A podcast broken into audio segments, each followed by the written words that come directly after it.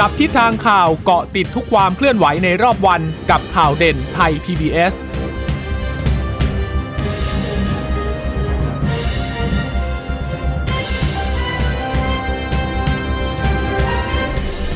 สวัสดีค่ะ ต้อนรับคุณผู้ฟังสู่ข่าวเด่นไทย PBS นะคะ พบกันเป็นประจำทุกวันจันทร์ถึงศุกร์บ่ายๆแบบนี้ค่ะ อัปเดตข้อมูลข่าวสารที่เกิดขึ้นในรอบวันนะคะ วันนี้กับดิฉันจีราชาตาเอี่ยมรัศมี เดี๋ยวคุณพึ่งนภาน่าจะตามมานะติดภารกิจอยู่เล็กน้อยนะคะอาวันนี้ยังคงติดตามสถานการณ์โควิดกันอยู่นะคะ แล้วก็มีเสียงของนายกรัฐมนตรีจากที่ประชุมคอป26 ด้วยนะคะ ปรากฏว่าอ่านายกไปถึงเนี่ยก็ได้พบปะกับผู้นำของหลาย ๆ ประเทศเหมือนกัน แล้วก็มีหลายท่านที่เข้ามาเหมือนกับแสดงความยินดีแหละที่เราเริ่มต้นการเปิดประเทศแล้วนะคะ แล้วก็ ประกาศในทำนองที่ว่า ก็พร้อมที่จะร่วมลงทุนกับไทยนะอันนี้เป็นเป็นนายกรัฐมนตรีที่ส่งเสียงมาให้ฟังนะคะ แล้วก็ความเคลื่อนไหวทางการเมือง ก็มีหลายประเด็นที่น่าติดตามอยู่เหมือนกันนะคะ โดยเฉพาะหลังจากที่หนึ่งในคนที่น่าจะเป็นตัวเต็งเป็น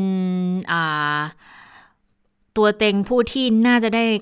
รับการคัดเลือกจากพลังประชารัฐให้ลงเป็นผู้สมัคร เลือกตั้งผู้ว่ากทมนะคะ แต่ว่าการเลือกตั้งผู้ว่าเนี่ย ยังไม่รู้ยังไม่ยังไม่มีแนวโน้มว่าจะเกิดขึ้นเร็วช้าแค่ไหน แต่สำหรับตัวผู้สมัครรายนี้เนี่ยว่าที่ผู้สมัครรายนี้เนี่ยจริงๆก็เปิดตัวมานานแล้วก็ลงพื้นที่ทำพื้นที่ไปเยอะแล้วเหมือนกันแต่อยู่ๆเมื่อวานก็เรียกประชุม คนที่แสดงความจำนง บอกว่าจะลงเป็นทีมสกอให้กับผู้สมัครรายนี้ บอกไม่ลงละ ไม่ไม่เป็นละผู้ว่ากทม ขอถอนตัวไม่ไม่สมัครแล้วนะคะ นั่นก็คือพลตำรวจเอกจากทิพย์ชัยจินดานเองนะคะ หลายคนก็เลยจับจ้องกันสรุปว่ามันเกิดอะไรขึ้นกันแน่นะคะ วันนี้พลเอกประวิทย์ก็ออกมาพูดถึงเรื่องนี้ด้วยเหมือนกันนะคะเออก็ยังงงๆกันอยู่เหมือนกันสรุปว่าพลังประชารัฐหรือว่าผู้สมัครอิสระ หรือยังไงกันแน่นะยิ่งฟังของทาง หัวหน้าพักแล้วก็ยิ่งงงไปกันใหญ่ว่าสรุปว่าสถานะของพลตำรวจเอกจากทิพย์เนี่ยมายังไงกันแน่นะคะแต่ว่าก่อนจะไปเริ่มต้นกับเรื่องราวเหล่านี้เนี่ยมาติดตามเหตุการณ์ที่เกิดขึ้น ที่ตลาดนัดจตุจักรกันก่อนใกล้ ๆ หอนาฬิกาเลยนะคะ เป็นเหตุเพลิงไหม้ร้านค้าในโครงการ 21 นะคะเจ้าหน้าที่ก็ต้องใช้เวลาประมาณ 20 นาทีกว่าที่จะควบคุมเพลิงให้สงบลงได้นะคะ เหตุการณ์เนี่ยเกิดขึ้นช่วงประมาณเที่ยงครึ่งคุณผู้ฟัง อยู่ที่ตลาดนัดจตุจักรโครงการ 21 ใกล้ ๆ หอนาฬิกาเลยแหละ เจ้าหน้าที่ดับเพลิง แล้วก็กู้ภัยสุทธิสารก็เดินทางไปถึงที่เกิดเหตุ เบื้องต้นพบว่าเพลิงเนี่ยกำลังลุกไหม้ร้านนวดร้านเฟอร์นิเจอร์ เจ้าหน้าที่ก็เลยต้องเร่งใช้น้ำควบคุมเพลิง จากนั้นนะคะก็มีรายงานบอกว่าเเพลิงไหม้สามารถควบคุมไว้ได้ อยู่ประมาณ สักสิบนาทีเท่านั้นแหละ ที่มีการรายงานบอกเริ่มควบคุมไว้ได้ แล้วก็ดับเนี่ยอยู่ที่ประมาณ 20 นาที พอไฟดับก็ตรวจสอบพบว่าเพลิงเนี่ยสร้างความเสียหายอย่างน้อย 3 ห้อง 6 ร้านค้า แต่ยังดีนะคะที่ไม่มีใครที่บาดเจ็บจากเหตุการณ์ที่เกิดขึ้นนะคะก็มีรายงานเบื้องต้นอย่างนี้ค่ะ ก็บอกว่าหลังจากที่มีการแจ้งมาเมื่อช่วงประมาณเที่ยง 20เนี่ย จ้าหน้าที่ก็ลงพื้นที่เลย รีบนำกำลังเข้าไปช่วยกันดับเพลิงประมาณ 20 นาที เพลิงก็สงบลง ทีนี้เรื่องของความเสียหาย ก็ยังอยู่ระหว่างที่เจ้าหน้าที่เข้าไปตรวจสอบกันต่อไปนะคะว่าจะเป็นยังไงกันบ้างนะคะ เป็นเหตุการณ์ที่เกิดขึ้นเมื่อช่วงเที่ยงกว่าๆที่ผ่านมานี่เองนะคะ เดี๋ยวต้องตรวจสอบกันอีกทีนะส่วนสถานการณ์โควิด หลังจากที่เราเริ่มเปิดประเทศ จริง ๆ ผลหลังเปิดประเทศก็ต้องรอสักประมาณ 2 สัปดาห์เนาะตามระยะฟักตัวระยะเฝ้าระวังกันอยู่นั่นนะ แต่ว่าอย่างไรก็ตามนะคะ เรื่องของตัวเลขจำนวนผู้ที่ติดเชื้อรายใหม่เนี่ย เราก็ยังคงต้องติดตามต้องดูกันอย่างต่อเนื่องนะ โดยเฉพาะตัวเลขที่ผู้ที่มาเจ็บ ขออภัยผู้ที่ป่วยกลุ่มสีเหลืองสีแดงเนี่ย ว่าสัดส่วนเมื่อเทียบเคียงกับการติดเชื้อรายใหม่แล้วเป็นยังไง เพราะว่าวันนี้ค่ะ ผู้ป่วยโควิดลดน้อยจากเมื่อวานลงมาเยอะเหมือนกันนะ 7,574 คน ก็ทำให้จำนวนคนที่ป่วยสะสมเนี่ยตอนนี้ 1 9 27,763 คน รายงานเสียชีวิตวันนี้เพิ่มขึ้นอีกค่ะ 78 คนนะคะค่อนข้างเยอะเหมือนกันนะคะ แต่ว่าที่ทำได้เยอะทำได้ดี นั่นก็คือเรื่องของการฉีดวัคซีนสามารถที่จะฉีดได้รวมแล้ว 76.2 ล้านโดสแล้วนะคะ ก็เป็นความคืบหน้าเป็นแนวโน้มในทิศทางที่ดีเหมือนกันนะ ประเทศไทยเนี่ยตอนนี้ตัวเลขรวมจะอยู่ที่อันดับ 24 ของโลกแล้วนะคะ ก็ค้างอยู่อันดับนี้มาค่อนข้างยาวนานเหมือนกัน แต่มันถ้าดูอย่างเงี้ยมันมันก็เหมือนจะดีใช่ไหมตัวเลขไม่ได้ขยับไปอันดับที่ตัวเลขน้อยลงกว่านี้ คือหมายถึงอันดับที่ตัวเลขลดน้อยลง 20 อะไรอย่างเงี้ย มันก็ยังไม่ได้ขยับขึ้นไป มันก็เป็นเป็นการทรงตัวที่ดูแล้วก็ก็ยังดีกว่าที่ รายงานเพิ่มมากขึ้นนะ แต่มันจะมีอย่างหนึ่งที่ดูแล้วมันก็ยังคงน่ากังวลอยู่ นั่นก็คือถ้าเทียบเคียงกันทั้งเอเชียคุณผู้ฟัง ของเราก็อันดับต้นๆอยู่นะ เหมือนเหมือนวันนี้เห็นเห็นว่าแวบนะ แต่ไม่ได้ดูว่าเนื้อหาที่ที่เห็นเนี่ย เขาไปเอาข้อมูลมาจากไหน คือยังไม่ได้ตรวจสอบด้วยตัวเอง แต่ที่เห็นเนี่ยคือเขาบอกว่าวันนี้ที่รายงานกัน 7,000 กว่าคนเนี่ยของเราอันดับหนึ่งของเอเชียนะคะ ซึ่งก็ขออนุญาตต้องไปเช็คดูอีกที เพราะจริงๆ ตอนนี้หลายประเทศเขากำลังมีรายงานเพิ่มมากขึ้นอย่างสิงคโปร์เองก็ก็ขึ้นมาอยู่ก็กระโดดขึ้นมาอยู่ 5,000 เหมือนกันนะ แต่ของเราเนี่ยลดลงลดลงแต่มันก็ยังลดลงไม่มากคุณผู้ฟัง คือถ้าเกิดว่าเราไปอยู่ที่ 5,000 เนี่ย ถือว่ายังอยู่ในระดับที่บุคลากรทางการแพทย์นรับได้เลยนะคะ เท่าที่เราเคยคุยคุยมากับคุณหมอหลายคนอยู่ประมาณตีตัวเลขเนี่ยห้าพันคุณหมออุดมคชินทรก็พูดเหมือนกันบอกว่า5,000นี่แหละ จะเป็นตัวเลขที่อยู่ในศักยภาพที่ระบบสาธารณาสุข ถือว่ารับได้คือรับมือได้ไม่ไม่กระทบกับกลุ่มผู้ป่วยในกลุ่มโรคอื่น ๆ ด้วยนะคะเป็นศักยภาพที่รับมือได้นะคะ แต่ว่า ถ้ามันลงน้อยกว่านี้มันก็จะเป็นสิ่งที่ดีนะ เพราะว่าความเชื่อมั่นก็จะเพิ่มมากขึ้นด้วยถึงแม้ว่าตอนนี้เราพยายามจะใช้คำพูดว่า อยู่กับโควิดนะคะอยู่กับโควิดอย่าไปหวังว่าโควิดซีโร่เนี่ย มันไม่มีทางเป็นจริง มันเป็นไปไม่ได้อยู่แล้วนะคะส่วนการติดเชื้อวันนี้เนี่ย เรือนจำเยอะขึ้นมาอีกแล้วนะ ถ้าดูจากตัวเลขการติดเชื้อเนี่ย ผู้ป่วยรายใหม่ของเรา 7,574 เนี่ย เป็นผู้ป่วยรายใหม่แบบอยู่ข้างนอกนะคะ 7,059 แต่ในเรือนจำ515 นะคะ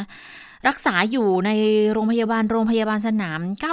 98,444 อยู่ในโรงพยาบาลเสีย42,000นะคะ โรงพยาบาลสนามอีก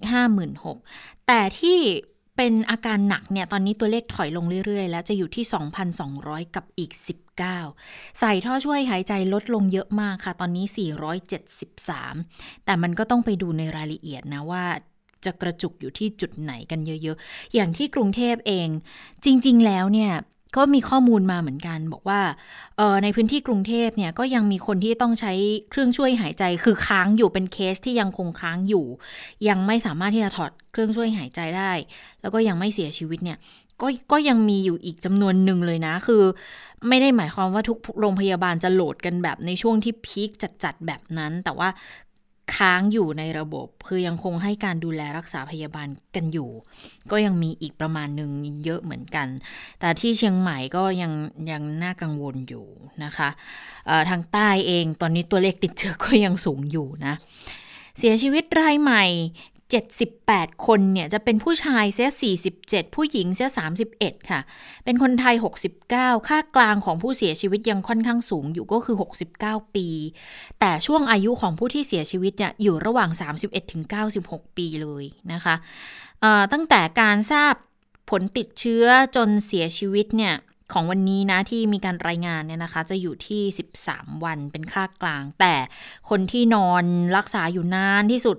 แล้วเสียชีวิตเนี่ยคือ 45 วันเลย แต่ในกลุ่มที่เสียชีวิตเนี่ย ส่วนใหญ่จะเป็นกลุ่มอายุ 60 ปีขึ้นไป ก็ค่อนข้างเยอะค่ะ 56 คนก็เป็น 72%เลยแหละ คนที่อายุน้อยกว่า 60 ปี มีโรคเรื้อรัง 13 คนก็ 17%เลย แต่คนที่ไม่มีโรคประจำตัว ไม่มีโรคเรื้อรังอะไร แต่ติดโควิด แล้วเสียชีวิตเนี่ย 9 คนเลยนะคะ ยังอยู่ที่ร้อยละ 11 อยู่นะคะ ดังนั้นอัตราก็ยังแนวโน้มสำหรับคนที่ป่วยหนักแล้วค่อนไปทางเสียชีวิตเนี่ย ก็ยังต้องติดตามสถานการณ์กันอย่างต่อเนื่องนะสำหรับคนที่ติดเชื้อ เป็นการติดเชื้อในประเทศอย่างที่บอกว่า 7,049 นะคะ แต่ว่าเป็นคนที่เดินทางมาจากต่างประเทศ เข้า state quarantine 10 คน จากการค้นหาเชิงรุกในโรงงานในชุมชน 256 ในเรือนจำ515 เข้าระบบเฝ้าระวังบริการอีก 6,793 แต่ว่าคุณผู้ฟังที่บอกว่า state quarantine 10 คนเนี่ย น่าจะมาจาก พื้นที่ชายแดนมากกว่า เพราะว่าเมื่อวานที่เขาบอกว่าเป็นกลุ่มนักท่องเที่ยวที่เข้ามาประมาณ 6,000 กว่าคน ไม่มีรายไหนนักท่องเที่ยวนะ ไม่มีรายไหนที่มีการติดเชื้อนะคะ แต่เขาไม่ได้บอกว่า แล้วคนไทยที่เดินทางเข้ามาพร้อมกันเนี่ยมีการติดเชื้อด้วยหรือไม่นะ แต่ว่าถ้าดูจาก state quarantine ว่า 10 คน คิดว่าน่าจะคนที่เข้ามาจากทางเครื่องบินน่ะน่าจะผลเป็นลบกันเกือบกันทั้งหมด นะคะ การฉีดวัคซีนอย่างที่บอกตอนนี้ 76 ล้านกว่าโดสแล้วนะคะ เป็นเข็มแรกเซต42 ล้านกว่าคน เพิ่มขึ้นอีกแสนหกเข็มที่ 2 อีก 31 ล้านค่ะ เพิ่มขึ้นอีก3แสนสามเข็มที่ 3 สะสมเนี่ย ตอนนี้2ล้าน4แล้วนะคะก็เพิ่มอีกประมาณ 22,000 กว่าคนนะคะ อย่างเข็มที่ 3 สะสมเนี่ยเขาถ้าดิฉันจำไม่ผิดนะเเข็มที่คนที่รับ ซีโนแวคช่วงแรกๆเนี่ยน่าจะมีอยู่ประมาณ 3-4 ล้านคน คือตัวเลขมันจะค่อนข้างใกล้เคียงกับกลุ่มนักเรียนที่ที่จะต้องรับไฟเซอร์ด้วยก็เลยยังยังยัง จำไม่ค่อยตัวเลขไม่ได้แบบเป๊ะๆว่าอยู่ที่เท่าไหร่กันแน่นะ แต่ว่าตอนนี้ก็ทำได้สะสมกันไปค่อนข้างได้เยอะแล้วเหมือนกันนะคะ ก็เป็นแนวโน้มที่ดี แต่ทีนี้ถ้ามาดู 10 อันดับติดเชื้อรายใหม่เนี่ย ก็ยังคงเป็นกรุงเทพมหานครอยู่ดีนะคะ 789 อันดับหนึ่งแล้วอันดับ2เนี่ยเป็นปัตตานี 631 วันนี้ปัตตานีค่อนข้างเยอะนะคะ แล้วก็อันดับ 3 นครศรี407 อันดับ 4 เป็นสงขลาอีก 401 คน จังหวัดตรังนี่ก็มามาเร็วมาแรงด้วยเหมือนกันนะ 298 ค่ะ เชียงใหม่วันนี้รายงานน้อยหน่อยอยู่ที่ 271 แต่ก็ยังอยู่ใน 10 อันดับอยู่ ชนบุรีก็ 264 นะคะนาราธิวาสก็ลดลงไปเหลือ 221มีพัทลุงเข้ามาด้วยเป็นอันดับที่ 10 อีก 200 คนนะ ดังนั้นตอนนี้จุดที่ต้องติดตามเยอะ ๆ แล้วเนี่ย ก็คือพื้นที่ภาคใต้นะ มีเอ่ออันดับสะสมแล้วเป็นพื้นที่ภาคใต้เนี่ย เข้ามาเยอะขึ้นเรื่อยๆนะ เดี๋ยวดิฉันขอนับหน่อย มีหนึ่งปัตตานีนาราธิวาสสงขลานะคะตรังชนบุรีเออขออภัยไม่ใช่สินาราธิวาสนะคะพัทลุงหกจังหวัดแน่อ๋อมีสมุดปราการอันดับ 10 สมุดปราการคุณผู้ฟัง 187 นะ ดังนั้นพัทลุงอันดับ 9 พัทลุงนี่เพิ่งเคยเห็นนะ ว่าเป็น ติด 10 อันดับแรก ดังนั้นเท่ากับว่าตอนนี้พื้นที่ภาคใต้ น่าจะเป็นพื้นที่ที่ต้องติดตามแล้ว แล้วถ้าเป็นภาคเหนือก็คงจะต้องเป็นคลัสเตอร์ที่จังหวัดเชียงใหม่นะดูว่าแล้วเขาจะมีการกระจายไปยังจังหวัดอื่น ๆ อีกหรือไม่นะคะการเปิดประเทศของเราวันนี้เข้าสู่วันที่ 2 เมื่อวานเนี่ยเข้ามา 91 เที่ยวบิน มีชาวต่างชาติที่เป็นแบบ น่าจะนักท่องเที่ยวเลย โดยเป็นกลุ่มที่เป็นเข้ามาแบบขอ COE เข้ามาตั้งแต่ก่อนหน้านี้เลยนะคะ เชื่อว่าคนที่กรอก Thailand Pass น่าจะยังไม่น่าจะยังไม่ไม่เดินทางเข้ามาในล็อตนี้นะ ล็อตนี้น่าจะเป็นกลุ่มที่กรอก COE ตั้งแต่ตอนก่อนหน้า ก่อนจะสิ้นสุดการขอ COE ที่ 31 ตุลาคมนะคะ แล้วก็เดินทางเข้ามาเนี่ยอยู่ที่ 6,000 กว่าคน COE เมื่อวานเริ่มกรอกก็ได้หมื่นกว่าคนอยู่เหมือนกัน แต่ว่า approve แล้วคืออนุญาตให้เดินทางมาแล้วประมาณ 400 คนเท่านั้นนะคะ ก็เดี๋ยวค่อยๆเข้ามาเพิ่มมากขึ้นเรื่อยๆนะคะแต่ว่าความคึกคักอะมันก็ยังไม่ทันทีทันใดหรอก เพราะอย่าลืมว่าเขาเข้ามาวันแรกเขายังต้องอยู่โรงแรมอยู่ ต้องดูในเรื่องของ ผลตรวจ พอผลตรวจออกมาแล้ววันแรกก็ยังคงต้องอยู่ที่โรงแรมก่อน เดี๋ยววันที่ 2 อาจจะเริ่มไปท่องเที่ยวกันได้บ้างนะคะ ดังนั้นก็ยังคงเงียบๆเงาเงาหงอยๆกันอยู่นะ อย่างหัวหินประจวบคีรีขันเนี่ยค่ะ ก็บอกว่าก็ยังเงียบอยู่ยังไม่มีนักต่อง นักท่องเที่ยวต่างชาติจองเข้ามานะ ส่วนคนไทยเนี่ย ก็จะอยู่ที่การจองอยู่ที่ 10%อยู่เหมือนกัน อันนี้เป็นการเปิดเผยของทางคุณรุ่งโรธสีเหลืองสวัสดิ์ประธานสภาอุตสาหกรรมท่องเที่ยวของประจวบคีรีขันนะคะ ก็บอกว่าคือเปิดเมืองแล้วแต่ว่ายอดจองมันยังไม่ค่อยกระเตื้องอะ่ะทั้งเดือนพฤศจิกาเลยนะคะ ยังค่อยๆ จองกันเข้ามา ก็เป็นคนไทยยังไม่ถึง 10%ต่างชาติยังไม่จองห้องพักมาเลย อาจจะเป็นเพราะว่ามันยังเริ่มต้นเนี่ยเนาะในการเปิด เข้าประเทศมาแล้วมาตรการอาจจะยังไม่ชัดเจนสักเท่าไหร่ น่าจะต้องรอกันอีกสักระยะนะคะ แต่ว่าโรงแรมเนี่ยปฏิบัติมาตรการตามที่หน่วยงานสาธารณสุขเขากำหนดเอาไว้แล้วนะคะ ส่วนเรื่องของการเกิดสถานการณ์สมมุติว่าเข้ามาในพื้นที่นำร่องแล้วมีการระบาดขึ้นมาอีก เขาจะพิจารณาอย่างไร เขาบอกว่ามีมาตรการป้องกันควบคุมตามแผนเผชิญเหตุ คือกำจำกัดพื้นที่การท่องเที่ยวของนักท่องเที่ยว หรือถ้ามันรุนแรงมากเนี่ย ก็อาจจะถึงขั้นยกเลิกเปิดเมืองรับนักท่องเที่ยวต่างชาติชั่วคราวเลยนะคะ แต่ว่าคนที่จะเข้ามานักท่องเที่ยวส่วนใหญ่ เขาต้องทำประกันอยู่แล้วทุนประกันไม่ต่ำกว่า 50,000 ดอลลาร์หรือว่าตีคร่าวๆประมาณ2ล้านอยู่เหมือนกันนะ ก็จะเป็นจำนวนที่ต้องต้องทำนะคะ แต่ว่าถ้าไปดูทางรองผู้ว่าการทททเขาคาดการณ์อย่างชะอำอย่างหัวหินเนี่ย จริง ๆ มันจะเป็น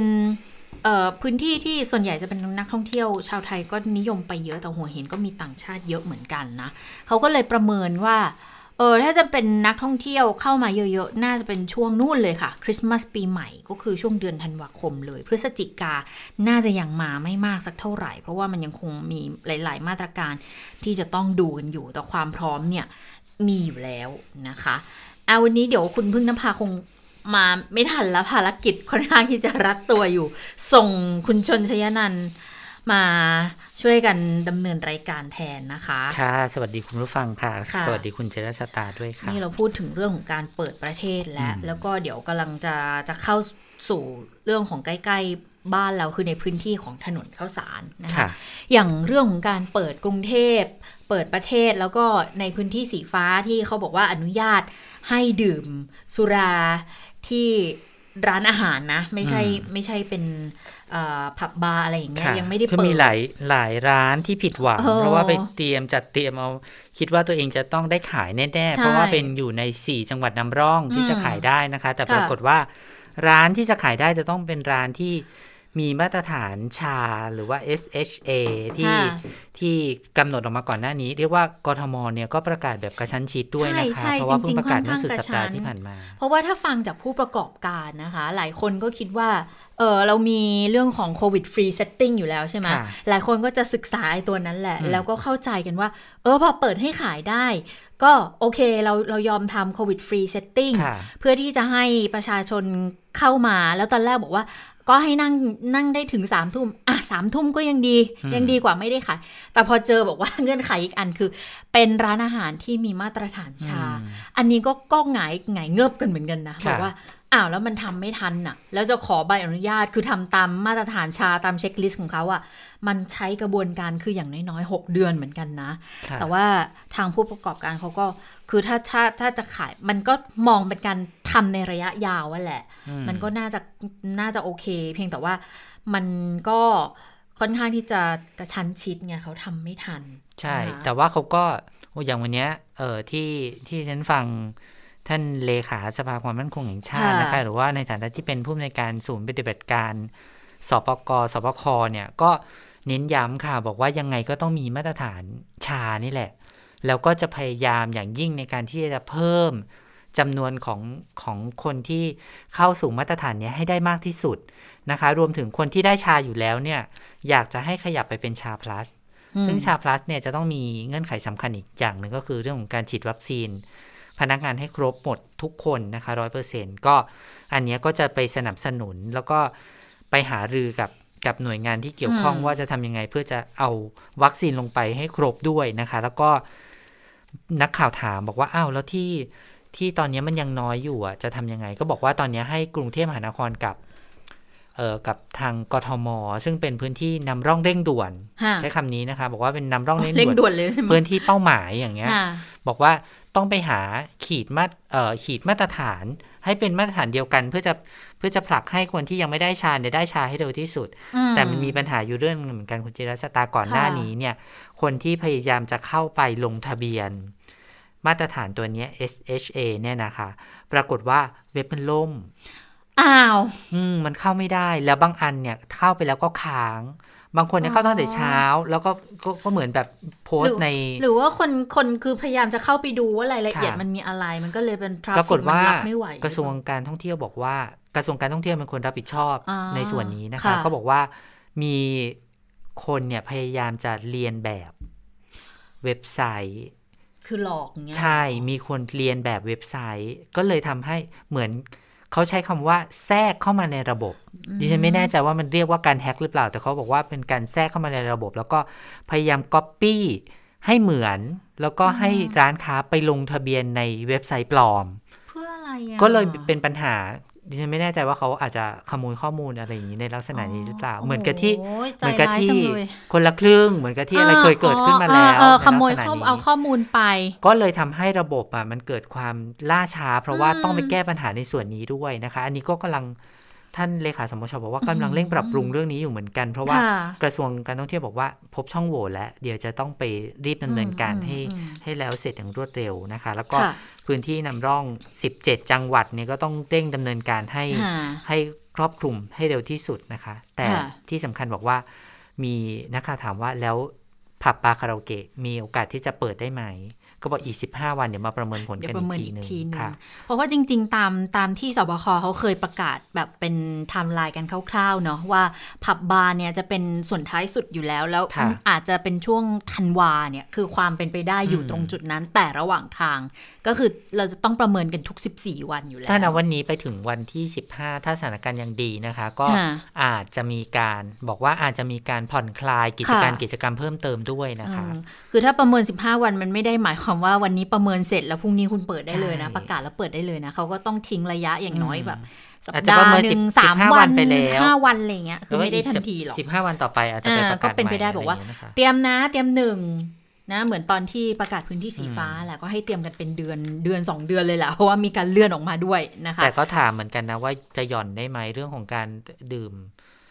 เอ่ออออย่างเกิในนกทมเกินอะสามเกินสามทุ่ทุ่มมมาได้ใช่ไหไหมมบอกว่าไม่ได้เลยังยไม่ได้นะคะเลนะคะขาสมชก็ยืนยันว่าค่ะต้องยึดตามประกาศของกทมเหมือนกันนะคะค่ะเขาก็เลยไปแอบส่องมีคนไปบอกว่าไปดูข้าวสารสิ เพราะว่าข้าวสารเนี่ยตอนนี้เขาเขาต้องปรับจาก walking street มันมันไปไม่ได้แล้วเพราะไม่ค่ะมีนักท่องเที่ยวเขาเขาจะเปลี่ยนไปเลยเปลี่นะยนคุเป็นณจิรชตาเออสถานเป็นเป็น entertainment อืม center เป็นศูนย์แบบ นี่แหละ ความบันเทิงอืมศูนย์เอ่อดื่มกินกันยามเพราะเขาค่ำว่าคืนเพอะไรราะว่าประมันมาณเป็นอย่างเงี้ยมันคือมันมีปัจจัยเรื่องนักท่องเที่ยวที่ไม่ได้ใช่เดินทางเข้ามาด้วยเนาะค่ะมันก็แล้วเลยตอนนี้ก็เลยกลายเป็นนักท่องเที่ยวไทยต้องปรับตัวจะเป็นส่วนใหญ่ดังนั้นก็ต้องปรับมาประมาณนี้แหละ ทีนี้พอได้แค่สามทุ่มอะมันก็อาจจะยังหงอยหงอยๆเหงาเหงาๆแถมยังต้องชาอีกตั้งหากนะคะ แล้วต้องเคร่งครัดเรื่องเวลา วันนี้ในจับตาสถานการณ์คุยกับคุณสง่าเรืองวัฒนกุล นายกสมาคมผู้ประกอบธุรกิจถนนข้าวสารว่า คือสามทุ่มเนี่ยโอเคไหมเห็นด้วยหรือไม่เห็นด้วยยังไงนะคะไปฟังคำตอบคุณสง่ากันค่ะ ต้องบอกเป็นสิ่งที่ดีนะครับ ว่าเราเปิดโอกาสให้ขายเริ่มขายเครื่องดื่มแอลกอฮอล์ได้นะครับ แล้วก็มีมีมีมีเป๋สักนิดคือต้องบอกว่าไงมีสะดุดขาสักนิดนึงอืมเนื่องจากว่าอยู่ๆก็มีใบชาเข้ามาค่ะมีส่วนร่วมอืมว่าจะต้องมีมาตรฐานของชาเข้ามาตัวนี้ค่ะซึ่งไอ้คำว่ามาตรฐานของชานี่เราก็เลยงงว่า คือทำทำร้านอาหารให้มีให้เป็นมาตรฐาน หรือต้องมีใบชาถึงขายได้ อืม ซึ่งซึ่งวันนี้ใบชาเนี่ยกว่าจะสมัครกว่าจะอะไรนี่ต้องใช้เวลาสักสองอาทิตย์นะฮะอืม แล้วถ้าวันนี้เนี่ยผู้ว่าออกมาพูดว่ามันมีร้านอาหารที่มีใบชาอยู่ประมาณหนึ่งพันหนึ่งร้อยกว่าร้านนึงฮะค่ะนะครับและไอ้ไอ้หนึ่งพันหนึ่งร้อยกว่านี้มันส่วนใหญ่ก็อยู่ในโรงแรม ค่ะเท่ากับว่าหลังจากแล้วก็วันนี้นี้คือผู้ปะ ค่ะ เขากำลังบอกว่า แล้วถ้าวันนี้ถ้าบอกว่าต้องมีใบชาถึงขายได้ แล้วค่ะ ผู้ประกอบการร้านอาหารเนี่ย มีเป็นหมื่นหมื่นๆร้านอืมจะจะสมัครเข้าไปเนี่ย ผมว่าต้องใช้เวหลากเดือนนะคะเผยๆไม่ได้ใบหกเดือนค่ะเผยๆไม่ได้ใบชาเลยฮะหมายค่ะหมายความว่าก่อนหน้านี้ไม่เคยรู้เรื่องมาตรฐานชาเข้ามาก่อนเลยใช่ไหมคะสำหรับพื้นที่ที่จะได้รับอนุญาตให้นั่งดื่มแอลกอฮอล์ได้นะคะใช่ใช่ครับ เราเราไม่ทราบว่าเออกฎระเบียบตัวว่าคุณต้องมีใบชาถึงขายเครื่องดื่มได้นี่ไม่ไม่มีใครรู้นะฮะค่ะคือคือใบ SHA นี่มันมาสมัยโรงแรมเป็นหลักค่ะ มาตรฐานเรื่องของ health แล้วก็ตัว safety นะครับอืมเพราะฉะนั้นมันเป็นเรื่องของมาตรฐานโรงแรมค่ะเราไม่คิดว่าร้านอาหารจะต้องมีด้วย อืม ก็จริงๆคือสามทุ่มเนี่ย โอเค ได้ขายดีกว่าไม่ได้ขายอืมแต่มาตกใจว่าอ้าวต้องมีใบ SHA ตอนแรกดิฉันฟังใบชา ใบชาอะไรนะชาที่เอามาดื่มอะเหรอ คิดไปคิดมาอ๋อมาตรฐานชา ก็คือจะต้องมีเป็นมาตรฐานตามที่เขาให้มาอย่างที่คุณสง่าบอกละเมื่อก่อนก็จะเน้นตามโรงแรมอะไรอย่างนี้มากกว่า แต่พอลงมาถึงร้านอาหารแล้วอะร้านอาหารแบบสตรีทฟู้ดอย่างเงี้ยอืมเขาไม่มีอยู่แล้วไงเขายกตัวอย่างแบบเอออย่างผู้ประกอบการที่เขาอาจจะขายข้าวต้มอยู่แถวข้าวสารเนี่ยค่ะหรือว่าร้านเขอาบกหารอีสานที่เขาเออขายที่เมื่อาอจจะก่อนขายเนาะเบียร์ขายอะอะไรขายด้วยเบียอะไรร์เงี้ขายยอะไรดื่มกันอะไรอย่างเงี้ยก็บอกว่าอะไรอย่างเงี้ยแล้วเขาจะขายได้ไหมคือถ้าเกิดประกาศมาอย่างนี้นะแล้วเคร่งครัดก็ยังขายไม่ได้ แต่ว่าวันเนี้ยเดี๋ยวหารือกับทางเออผออสำนักงงานเขต พระนครก่อน ว่าจะสามารถทำยังไงกันได้บ้าง จะเร่งรัดแบบไหน คือเขาก็คือผู้ประกอบการนะถ้าฟังจากนายกสมาคมนะคะเขาก็มองว่ายินดีพยายามที่จะทำพร้อมตามจะมาให้ตรความการร่วมมือพร้อมให้เนอะความร่วมมือทุกอย่าง แล้วเขาก็ยืนยันบอกว่าตอนเนี้ยผู้ประกอบการหรือว่า ลูกจงลูกจ้างอะไรที่เข้าสารเนี่ย วัคซีนสองเข็มครบแล้วนะ แล้วถ้าเกิดว่าลูกค้าจะเข้ามาเนี่ย ยินดีด้วยถ้าเกิดจะต้องตรวจ ATK เนี่ยยินดีด้วยแต่อาจจะขอสนับสนุนว่าควรจะต้องมีคนมาช่วยช่วยทำให้หน่อย ว่าบางทีความเชี่ยวชาญมันไม่ได้นะคะเขาก็เลยมองแบบคือพร้อมเลย COVID Free ฟังแล้วอะเขาเตรียมสำหรับ COVID Free Setting เลยนะค่ะแต่ปรากฏพอเปิดจริงอ้าวมี SHA เขามีอีก ทีนี้เขาก็เลยนี่แหละ เขาก็เลยสะดุดสะดุดกันนิดนึงแต่ว่ามันคือมีลักษณะนี้ดิฉันว่ากทมก็มีความเป็นกังวลอย่างกังวลใช่อย่างมากอะนะคะ เกี่ยวกับการเปิดครั้งนี้เพราะว่ากทมมันเป็นพื้นที่ที่ไม่เหมือนที่อื่นอืม นะคะ เป็นพื้นที่ที่ควบคุมได้ยากอะแล้วก็ใช่มีการเดินทางเข้าคนออกเยเคลื่อนย้ายอยู่การตลอเคดลื่อนเวลาย้ายประชาชนเยอะ แล้วที่สำคัญอย่าลืมว่าคลัสเตอร์ล่าสุดเนี่ยมันเกิดที่กรุงเทพค่ะมันเกิดที่สถานบันเทิงคลัสเตอร์ทองหล่ออืมซึ่งมันก็มีการดื่มกินพอพอมีการดื่ม หลายคนอาจจะมองบอกว่า แล้วทำไมสามทุ่มมันไม่เมาเหรอ คือสามทุ่มคนก็เมาได้ มันไม่เกี่ยวกับอาจจะเกี่ยวข้อง ประมาณนึงแหละว่าเมาไม่เมาเพียงแต่ว่า ที่เขามองกันสักสามทุ่มมันก็น่าจะกำลังโอเค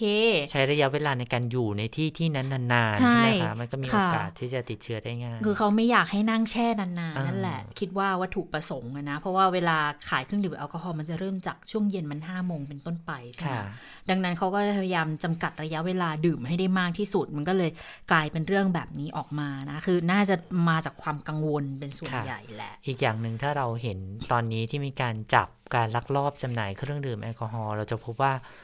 เป็นร้านอาหารที่ขายแล้วก็ขายเกินเวลานะคะ ก็เป็นลักษณะของการเอาเหล้าเอา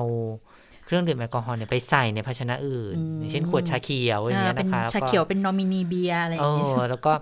อย่างที่ในกรุงเทพที่ใกล้ๆสำนักงานตำรวจแห่งชาติที่จับได้ตอนนั้นเนี่ยก็ค่ะก็ใช้วิธีการนี้เหมือนกัน แล้วก็อืมเข้าใจว่าคงจะไม่ได้เพิ่งขายครั้งแรกหรอกเพราะว่าฟังจากข่าวเนี่ยเหมือนกับว่า น่าจะทำมาเป็นพักมีใหการญ่แล้ตัวกล่ะเตือนกันมาแล้วค่ะนะคะแล้วถึงจะมาเอาผิดซึ่งดิฉันก็แปลกใจนะ ตักเตือนทำไม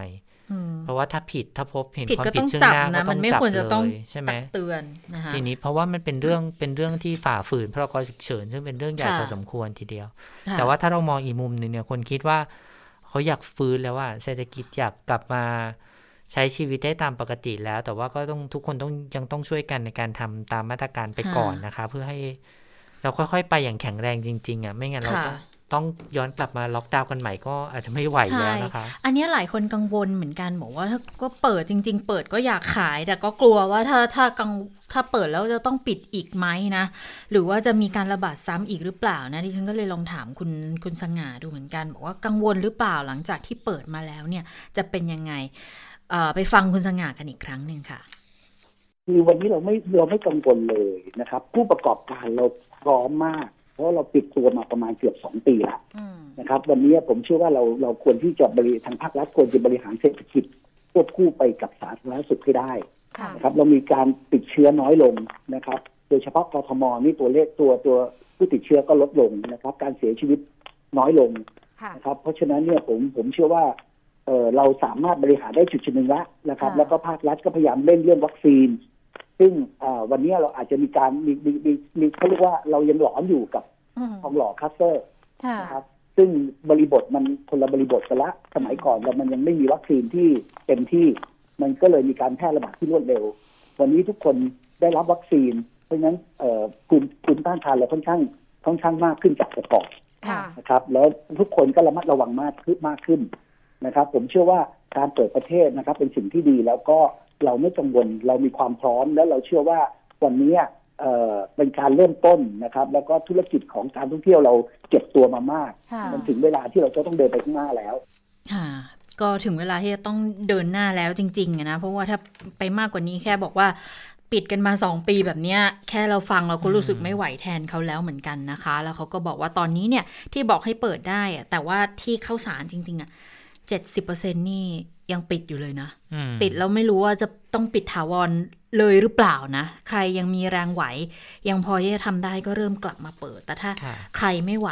มันก็คงต้องพับฐานไปก่อนนะคะ อย่างที่เราฟังคุณสง่าพูดเมื่อสักครู่นะคะ บอกว่าไม่เคยรู้เลยว่ามันมีมาตรฐานชามาก่อนสำหรับร้านอาหารเพราะว่า เออเขาใช้กับโรงแรมใช่ไหมคะ แต่จริงๆอ่าแล้วว่าชาแล้วก็ชาพลัสเนี่ยมี 10 หมวดด้วยกันนะคะอืมทั้งพัตตาคารร้านอาหารโรงแรมที่พัก สถานที่จัดประชุม สถานที่จัดนันทนาการเอ่อสถานที่ท่องเที่ยว ยานพาหนะนะคะ บริษัทนำเที่ยว สุขภาพและความงาม ห้างสรรพสินค้าและศูนย์การค้า กีฬาเพื่อการท่องเที่ยว โรงละคร โรงมหรสพ และการจัดกิจกรรม รวมถึงร้านค้าของที่ระลึกแล้วก็ร้านค้าอื่น ๆด้วยนะคะ เกณฑ์ชา ความจริงพอฟังแบบทั่วไปนะมันดูเหมือนไม่ยากนะคุณจิรค่ะสตาแต่พอไปดูรายละเอียดอะมันมันยากเหมือนกันนะ อย่างเช่นการตรวจวัดอุณหภูมิร่างกายนี้ทำอยู่แล้วนะคะค่ะทำบันทึกประวัติผู้ให้บริการและผู้รับบริการหรือว่านักท่องเที่ยว คือต้องทำประวัติโอ้ก็เออเออแต่ว่าก็มีแอปพลิเคชันใช่ไหมคะค่ะอันนี้ก็อ่าก็ช่วยได้ถือประมาณทอนหนึ่งไป สวมใส่หน้ากากอนามัย แล้วก็ถุงมือตลอดเวลา การจัดให้มีสถานที่ล้างมือแล้วก็จุดบริการแอลกอฮอล์อันนี้ก็เออพอได้ เพราะว่าถ้าไม่มีที่ล้างมือก็ให้บริการแอลกอฮอล์ได้นะคะ แล้วก็มีระบบการจัดการขยะ และของเสียที่สุถูกสุขอนามัยดิฉันว่าอันนี้แหละที่จะเป็นเงื่อนไขในการอืมอู้ทำยากหน่อยหนึ่งนะคะ การเว้นระยะห่างระหว่างบุคคลอย่างน้อย 1 เมตร อันนี้หนักเหมือนกันนะ ร้านเล็กนี่หมดสิทธิ์เลยนะอืมแล้วต้องกำหนดเส้นแนวการให้บริการอย่างชัดเจนนะคะ แล้วก็เพิ่มความถี่ในการทำความสะอาด อันนี้เป็นชานะคะค่ะแต่ถ้าชาพลัสจะยากขึ้นไปอีก คือต้องมีมาตรฐานชาดั้งเดิมอยู่ก่อน แล้วก็เพิ่มเงื่อนไขเข้าไปว่า พนักงานจะต้องได้รับวัคซีนป้องกันโควิด -19 แล้วไม่ต่ำกว่าร้อยละ 70 ของทั้งองค์กร และร้อยเปอร์เซ็นสำหรับพนักงานด่านหน้า หรือว่าพนักงานต้อนรับ ที่ต้องเจอแขกทุกวันจะต้องร้อยเปอร์เซ็นแต่ว่าถ้าสมมติบริษัทมีทั้งหมด 100 คนน่ะต้องผ่าน 70 แต่ด่านหน้าต้องร้อยเปอร์เซ็นซึ่งอันนี้ก็เป็นเรื่องยากเหมือนกันถ้าไปดูตัวเลขตอนนี้เนี่ยมีชา 18,722 รายด้วยกันนะคะ แล้วก็ชาพลัสเนี่ยมีแค่ 4,396 ราย อันนี้ข้อมูลในวันที่ 29 ตุลาคม ดิฉันคิดว่าเขาก็เลยต้องทำมาตรฐาน ให้ชัดเจนออกมา ถึงแม้ว่าตอนนี้จะเริ่มให้ลงทะเบียนแล้วก็ตาม แต่ว่าอย่างที่เลขาสมชบอกก็คือว่า ให้กทมกับกับเอ่อืออมกระทรวงการท่องเที่ยวอะไปดูซิว่ามาตรฐานที่เป็นขีดเส้นเดียวกันนะมันควรจะต้องหนึ่งปสระองมาณสามสี่ไหนให้มันเหมือนกันไปเลย เพราะว่า มันมีร้านขนาดเล็กที่เขาอยากจะใช่เขาก็ได้อาจจะชาเยอะด้วยเออถ้าเกิดว่าเขาสามารถยกระดับตัวเองขึ้นมาแล้วได้มาตรฐานชาขึ้นมา มันก็เป็นผลดีกับธุรกิจเขาในระยะยาวด้วยเหมือนกันนะคะแต่ทีนี้มันก็จะเป็นข้อจำกัดแบบว่า ยากนะ ยากนะคิดว่าบางร้านมันเออเว้นระยะไม่ไม่กำหนดสามารถแนวเส้นบริการอย่างชัดเจนเนี่ย ถ้าเกิดพื้นที่ร้านน้อยๆก็ลำบากอาคุณดิฉันคิดถึงร้านเจ๊ไฝอืมอืม ร้านก็ไม่ได้ว่าใหญ่มากนะอืมแต่ถ้าเกิดว่าต้องเว้นระยะห่างกันเดี๋ยวนี้เจ๊ไฝหนึ่งไม่ให้เตรนั่งกินเลยนะคะเออเจ๊ไฝยังขายกลับบ้านเหมืจะอนเดิมขายกลับบ้านอย่างเดียวเลยนะ เพราะว่าพื้นที่มันไม่ยังไม่พอนะคะอืมจะได้ชานี่ลำบากเหมือนกันนะยกเว้นต้องโต๊ะร้านที่แบบตอนว่านั้นน่ะที่เขาให้จัดจัดระยะห่างดิฉันก็เห็นเจ๊ไฝก็โต๊ะเว้นโต๊ะอืมแต่ว่าด้วยความที่เป็นร้านห้องแถวร้านเดียว แล้วห้อก็งเดียวอะ ใช่แล้วก็เจ๊ไฝก็ออกมาทำข้างนอกแล้วเออกับข้าวสักครึ่งครึ่งห้องแล้วอะ่ะ ปกติเขาจะตั้งริมถนนด้วยนะคะ แต่ตอนนี้ก็คือไม่ได้ตั้งริมถนนเลย ก็ใช้วิธีการกั้นเชือก แล้วก็ขายกลับบ้านอย่างเดียวเลยนะคะ ก็เป็นการปรับตัวหนักแต่ว่าอยู่บางเจ้านี่เขาก็อยู่ได้ เพราะว่าเขามีชื่อมีเสียงนะคะ แต่ว่าบางเจ้าที่ถ้าร้านเล็ก ๆ อย่างเงี้ยเนาะเนอะร้านข้าวต้ม อะไรลุงมีลุงมาธรรมดาอย่างเงี้ยเมื่อกี้ฟังฟังซุ้มฟังเสียงของคนค้าคนขายอะก็บอกว่าถ้าเกิดขายเหล้าขายเบียร์ได้เนี่ยมันก็ช่วยได้ส่วนหนึ่งนะ เพราะว่ามันก็จะไปกระตุ้นยอดขายอาหารนะ เพราะว่า บางคนบอกว่าเนี่ยมีการดื่มมันก็จะนั่งนานขึ้น แล้วก็ใช่แล้วก็จะมีกับการกงกับกับกงแกล้มแกล้อะไรอย่างเงี้ยก็จะได้ค่าอาหารตรงนี้เพิ่มขึ้นเยอะหน่อย แต่ว่ามันก็เป็นความเสี่ยงเหมือนกัน เนี่ยพูดมันเป็น balance ที่ไม่ balance นะคะ มันยากอะ มันมันยากแล้วก็เห็นใจกับทั้งสองฝ่ายเลยนะ ทั้งคนที่พยายามกำหนดกติกาเพื่อป้องกัน ให้ได้มากที่สุด กับคนที่ต้องพยายามทำตาม เพื่อที่จะเลี้ยงปากท้องตัวเองให้อยู่รอดทำเลี้ยงธุรกิจตัวเองให้อยู่รอดเนี่ยหนักจริงๆเรียกได้ว่าเป็นกำลังใจให้ทุกคนค่ะในขณะนี้ให้ต่อสู้กับสถานการณ์ให้ผ่านไปได้นะคะ พวกเราทุกคนค่ะก็ต้องปรับตัวเหมือนกันหมดค่ะอาไปดูภารกิจนายกรัฐมนตรีวันนี้ยังอยู่ที่กลาสโกสหราชอาณาจักรอยู่นะคะ ก็เอ่อร่วมหารือแล้วก็กล่าวถ้อยแถลงต่อที่ประชุมระดับผู้นำในภาคี ในรัฐภาคีกรอบอนุสัญญาสหประชาชาติ ว่าด้วยการเปลี่ยนแปลงสภาพภูมิอากาศสมัยที่ 26 หรือว่า COP26 นะคะ บอกว่าก็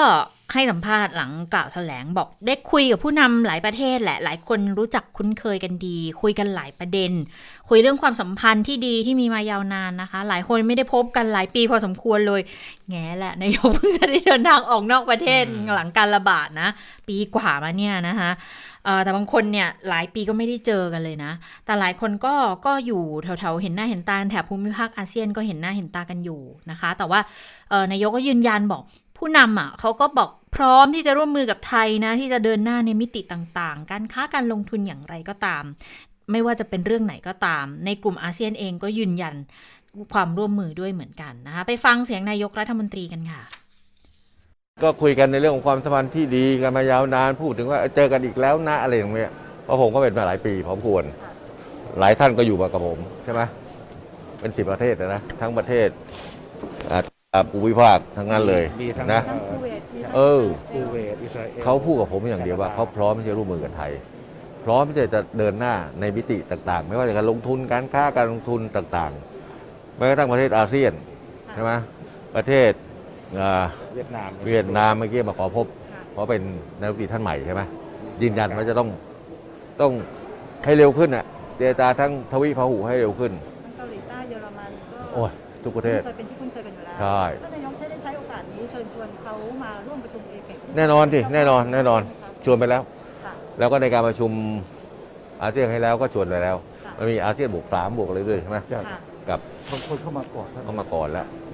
นะวันนี้เราก็ถือเราอาวุโสพอสมควรเหมือนกันนะค่ะถือว่าก็รู้จักคนเยอะขึ้นการประชุมมาท่านเดินทางมาครั้งนี้ถือว่าก็ประเทศไทยคุ้มค่าอยู่แล้วสำเร็จแก็คุ้มค่าได้ผลประโยชน์อืมก็เห็นว่าเอ่อใช้โอกาสนี้ในการเชิญ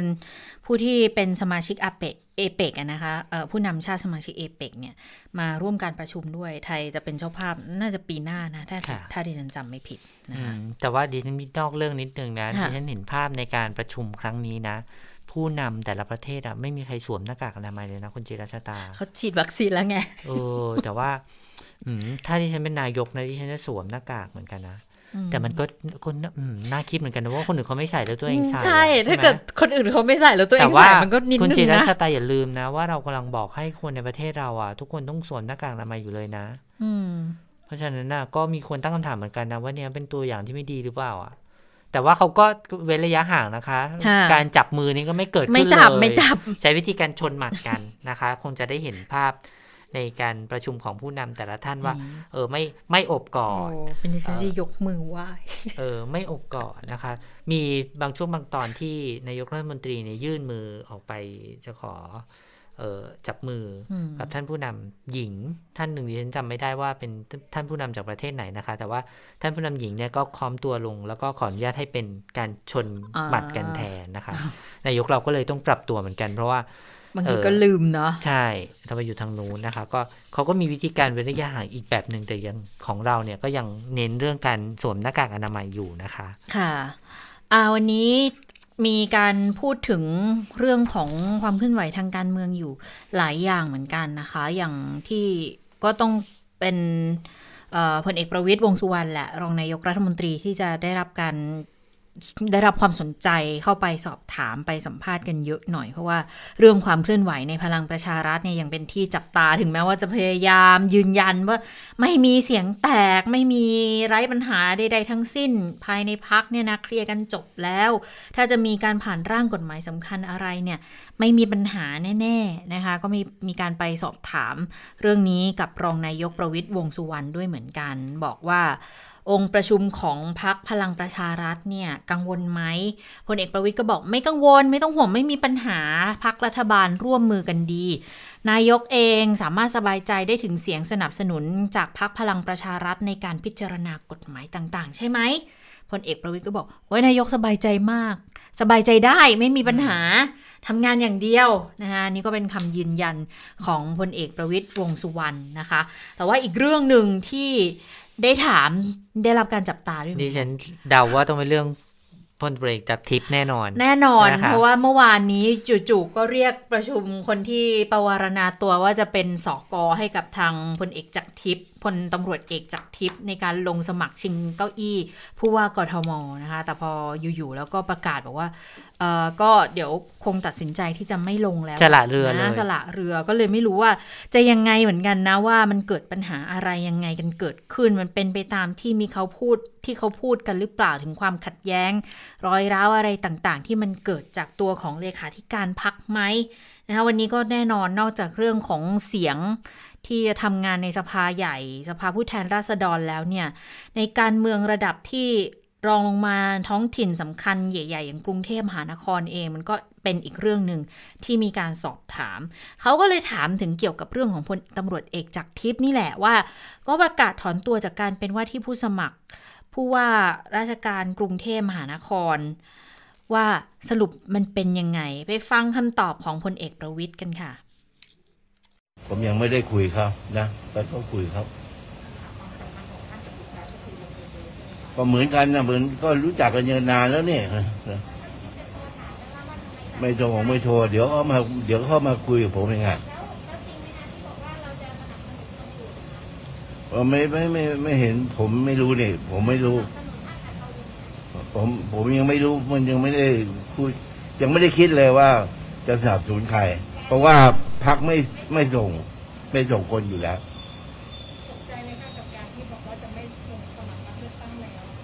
ใครใครจะตกใจมันเป็นเรื่องของเขาเป็นเรื่องของเขาควรจะมาถามผมตกใจเรื่องอะไร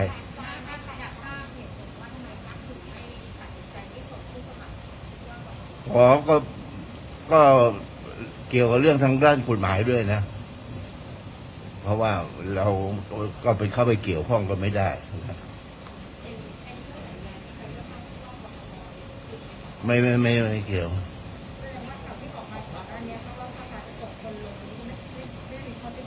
ไม่มีมอบคุณนะมอบคุณไม่ไม่ไม่มอบไม่มอบมอบผม ผมดู ผมก็บอกไปตามตามไปตั้งนานแล้วว่า ผมจะดูเออผมดู ผมดู ผมดู ผมดู ยังไม่รู้ผมดู ผมดูทั้งหมดแต่ทั้งประเทศอะอืม ดูทั้งประเทศแต่บอกว่าพอปชรไม่ส่งผู้ว่ากทมนะเดี๋ยวเดี๋ยวต้องลองดูนะที่ฉันอยากให้เรคคอร์ดเสียงอันนี้ไว้ เพราะว่าวันหนึ่งถ้าพอปชรส่งเนี่ยอืมอืมหัวหน้าพักก็ก็จะเสียคนกันจะเป็นคล้ายๆ กับตอนที่ส่งอบจเอ้ยอบจหรือเปล่า คือไม่ได้ส่งในนามของพักเพราะกลัวปัญหาข้อกฎหมาย แต่ก็เป็นการสนับสนุนเป็นคนๆเป็นกลุ่มๆไป ก็คือรู้อยู่มีแล้วสายแหละสัมว่าพัเป็นธ์เอเอออเป็นคนที่มีควาอมยู่ในใกล้ปีชิดกสนิทสนี้นมกัอะไรอย่างเงี้ย แบบนั้นหรือเปล่าไม่แน่ใจเหมือนกัน ก็ไม่นะคะรู้ว่ารายชื่อที่โผล่ขึ้นมาเป็นชนวนความขัดแย้งครั้งนี้จะไปเกี่ยวข้องกับท่านผู้ว่าอัศวินหรือเปล่านั่นน่ะไม่สิทราบเหมือนกัน แล้วก็สนามผู้ว่ากทมเนี่ยอืมไม่น่าจะเป็นเรื่องง่ายนะครับเพราะว่ามีเบอร์ใหญ่ๆ มีคนที่เป็นที่รู้จักเนี่ยลงสนามค่อนข้างเยอะทีเดียว ต้องรอพิสูจน์กันว่าสุดท้ายแล้ว ใครจะได้ ตำแหน่งผู้ว่าราชการกรุงเทพมหานครไปนะคะค่ะจะเป็นคนที่ทำงานมานานแล้ว หรือว่าจะเป็นค่ะหน้าใหม่ หรือว่าจะเป็นคนหน้าเก่าที่เปิดตัวมานานแล้วนะคะอ่าเดี๋ยวก็ต้องรอดูกัน หรือจะเป็นผู้สมัครอิสระที่โพลบอกว่าน่าจะเป็นคนนี้นะก็ไม่รู้เหมือนกันว่าผลจะออกมาเป็นยังไง แต่ว่าโพพออะโพชื่อเยอะมากเลยนะโอ้มีหลายชื่อจนเยะดิตฉักนใจงงเลยไปหมดแล้ว แต่ว่าถ้าไปดูทางฝั่งเพื่อไทยนะ พอพอพลตำรวจเอกจากทิพย์ที่ คาดกันว่าน่าจะเป็นเอ่อผู้สมัครที่ทางเบอร์พปชต้รนๆนะอะเบอร์ต้นๆเอออาจจะพิจารณาให้เป็นคนนี้เนี่ย พอเขาประกาศถอนตัวไปแล้ว แล้วเป็นยังไงบ้าง ก็แน่นอนแหละ ทางพักเพื่อไทยอย่างคุณสุทินเองก็มองว่าก็ก็ไม่ได้กระทบอะไรนะ ไม่รู้จะเป็นการตัดคู่แข่งของพักเพื่อไทยไปหรือเปล่า แต่เพื่อไทยยังไม่ได้มีมติไง ว่าจะส่งใครชิงตำแหน่งนี้นะคะฟังเสียงคุณสุทินกันค่ะอืม ยังไม่ทราบ แต่เพื่อไทยเองก็ยังไม่ได้มีส่งใครนี่ยังไม่ได้มีมติว่าจะส่งใครลงผู้ว่า ที่ตอนนี้ก็เห็นแต่มีที่จะส่งกันอยู่ก็เห็นแต่ชัดชาติคนเดียว ท่านชัดชาติท่านก็บอกว่าท่านลงในนามส่วนตัวหรืออิสระ เพราะฉะนั้นท่านจากทิพย์ไม่ลงเนี่ย มันจะมีผลต่อใครไม่รู้ แล้วเพื่อไทยก็คงยังไม่มีผลหรอก เพราะเรายังไม่มีผู้สมัคร ยังไม่แน่เหมือนกัน ดูก่อนเพราะการเลือกตั้งผู้ว่ากทมไม่รู้จะเกิดเมื่อไหร่ วันนี้ก็ยังไม่ชัดเหมือนกันนะ ยังไม่ชัวร์เหมือนกันคำว่าดูก่อนเยอะมากนะคะเยดูอะก่อนมากดูก่อนเยอะมาก แต่ว่าแต่ว่าดูก่อนแบบนี้ไม่เป็นไรไงถ้าเปิดภายหลังมีตัวที่จะให้ลงแล้วอะเออก็เออก็ไม่ผิดคำพูดนะคงต้องปีหน้าเลยอะดิฉันค่ะว่าก็คง ไปนู่นมีนาเมษานู่นอาจจะได้โไม่เลืรู้อกจะได้นะคะเร็วช้าสักได้เร็วขนาดนั้นหเพรือราะเปว่าล่าอบตไม่แน่ยังใจไม่นะอบอบตตยังยังไม่ไม่เสร็จเรียบร้อยเลเลยยอืมค่ะอะมีคุณนิพนธ์อีกคนหนึ่งวันนี้มันจะมีความเคลื่อนไหว เกี่ยวกับเรื่องของคุณสมบัติของคุณนิพนธ์บุญญามณีนะคะอืมของรัฐมนตรีช่วยมหาดไทย แล้วก็รองหัวหน้าพรรคประชาธิปัตย์ด้วย เพราะว่ากระทรวงมหาดไทยเนี่ยเขามีคำสั่งปลดออกจากนายกองค์การบริหารส่วนจังหวัดสงขลา อันนี้เป็นการชี้มูลย้อนหลังมานะ แล้วก็ปลดตามมติย้อนหลังไปตามมติที่ปปชเขาชี้มูลความผิดตั้งแต่ตอนที่ดำรงตำแหน่งนายกอบจสงขลาเรื่องของละเลยปฏิบัติหน้าที่ ไม่อนุมัติงบให้กับบริษัทเอกชนที่จ่ายค่าซ่อมบำรุงทางอเนกประสงค์ 50 กว่าล้านเนี่ย คือถ้าเกิดว่ามันมีผลแบบนี้มาจริงๆอะก็เท่ากับจะขาดคุณสมบัติในการนั่งในตำแหน่งรัฐมนตรีช่วยด้วยหรือไม่นะคะ คุณนิพนธ์ก็เลยบอกว่า ตอนเนี้ยมัน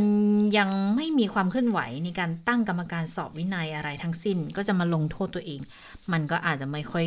ไม่ค่อยสมเหตุสมผลสักเท่าไหร่นักนะคะ แล้วก็คดีอาญาก็ขอสู้เหมือนกัน เพราะยืนยันบอกว่าไม่มีความผิดนะคะ นี่ก็เป็นอีกหนึ่งความเคลื่อนไหวทางการเมืองที่ก็น่าติดตามกันต่อเหมือนกัน เพราะว่ามันจะส่งผลกระทบต่อการดำรงตำแหน่งทางการเมืองกันของออทางฝากฝั่งประชาธิปัตย์ด้วยนะคะเอามาติดตามสถานการณ์ในต่างประเทศนะคะ คุณสวรักษ์มาแล้วสวัสดีคุณสวรักษ์ค่ะ สวัสดีค่ะ คุณผู้ฟัง สวัสดีทั้งสองท่านค่ะค่ะ ช่วงนี้ทั้งสัปดาห์เนี่ยประเด็นที่ร้อนแรงแล้วก็สื่อทั้งโลกเนี่ยนะคะให้ความสนใจจับตาดูมากที่สุดก็คือ การประชุมว่าด้วยการเปลี่ยนแปลงสภาพอากาศโลกที่กลาสโกนะคะของสกอตแลนด์เพราะว่าเขามองว่านี่มันคือการประชุมที่เป็นโอกาสสุดท้ายของโลกที่เราจะต้องกอบกู้ วิกฤตเรื่องของการเปลี่ยนแปลงของสภาพอากาศ ถ้าในเวทีนี้ ผู้นำโลกยังไม่สามารถหาข้อตกลงหรือว่าตั้งเป้าหมายลดการปล่อยแก๊สเรือนกระจกอย่างเป็นรูปธรรมได้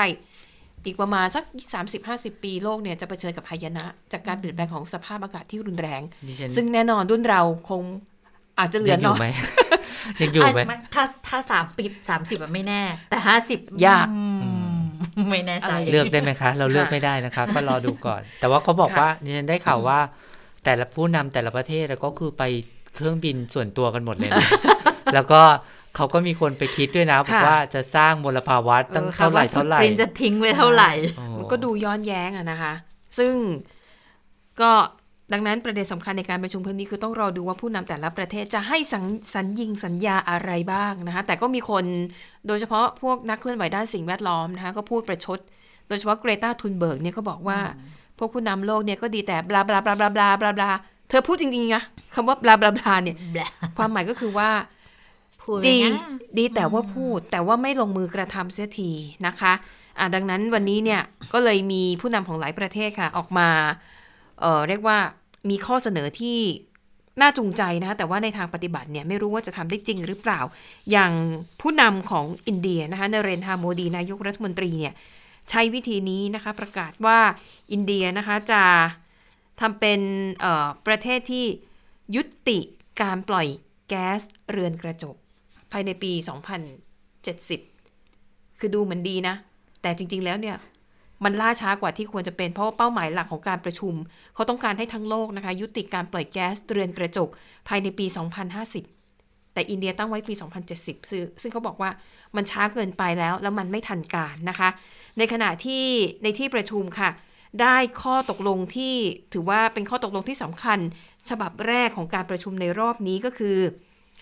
มีมากกว่า 100 ประเทศนะคะที่ผู้นำเนี่ยให้คำมั่นว่าจะยุติการทำลายป่า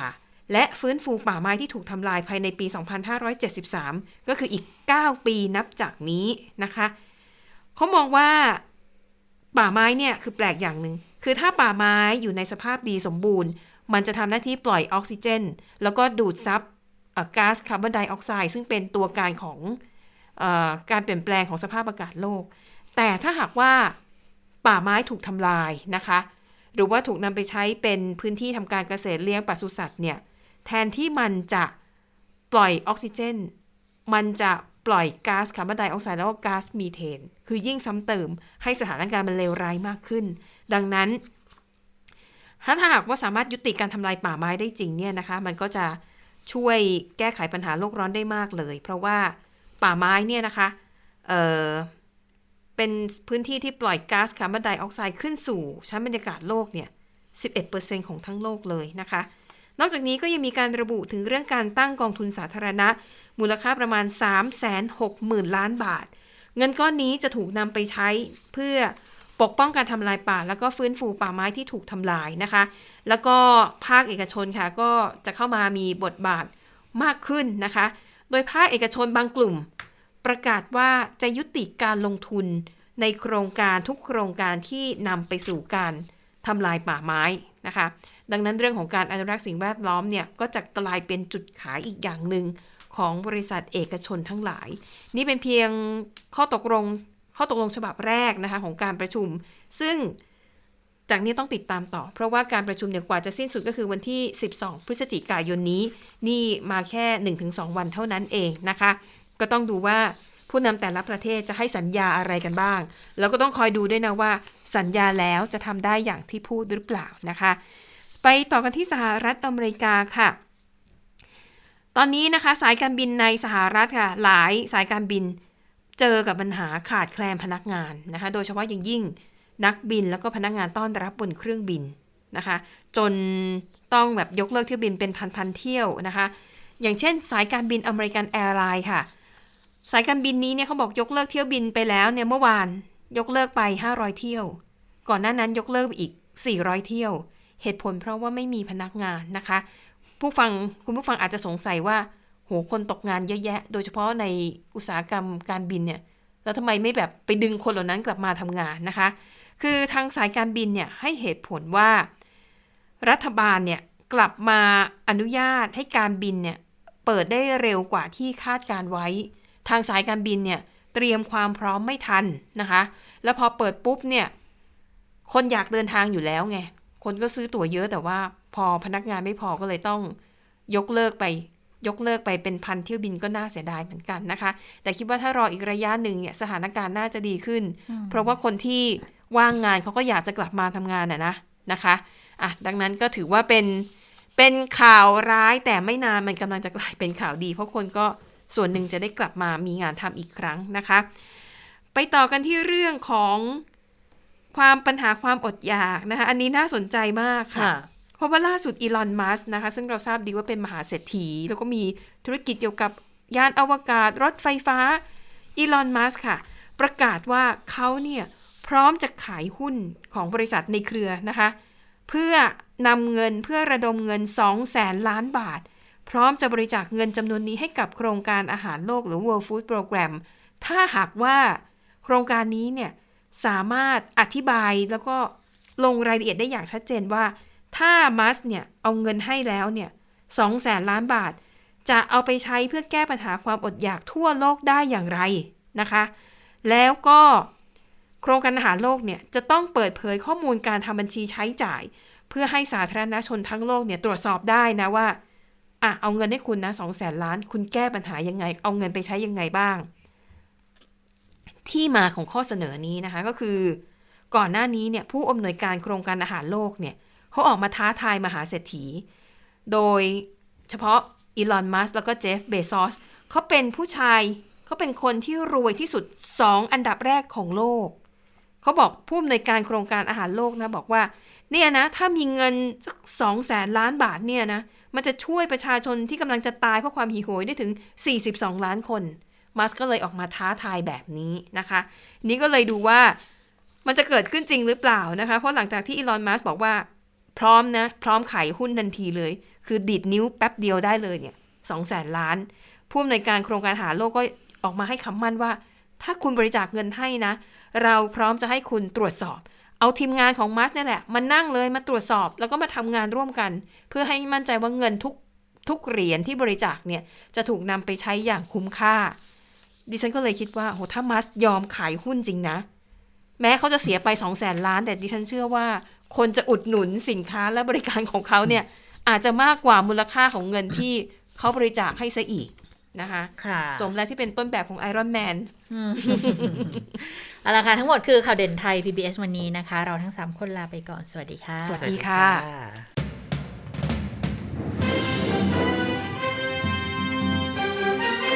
ติดตามข่าวเด่นไทย PBS ได้ทุกวันจันทร์ถึงศุกร์เวลา 15 นาฬิกา ทางไทย PBS Radio และติดตามฟังข่าวได้อีกครั้งทางไทย PBS Podcast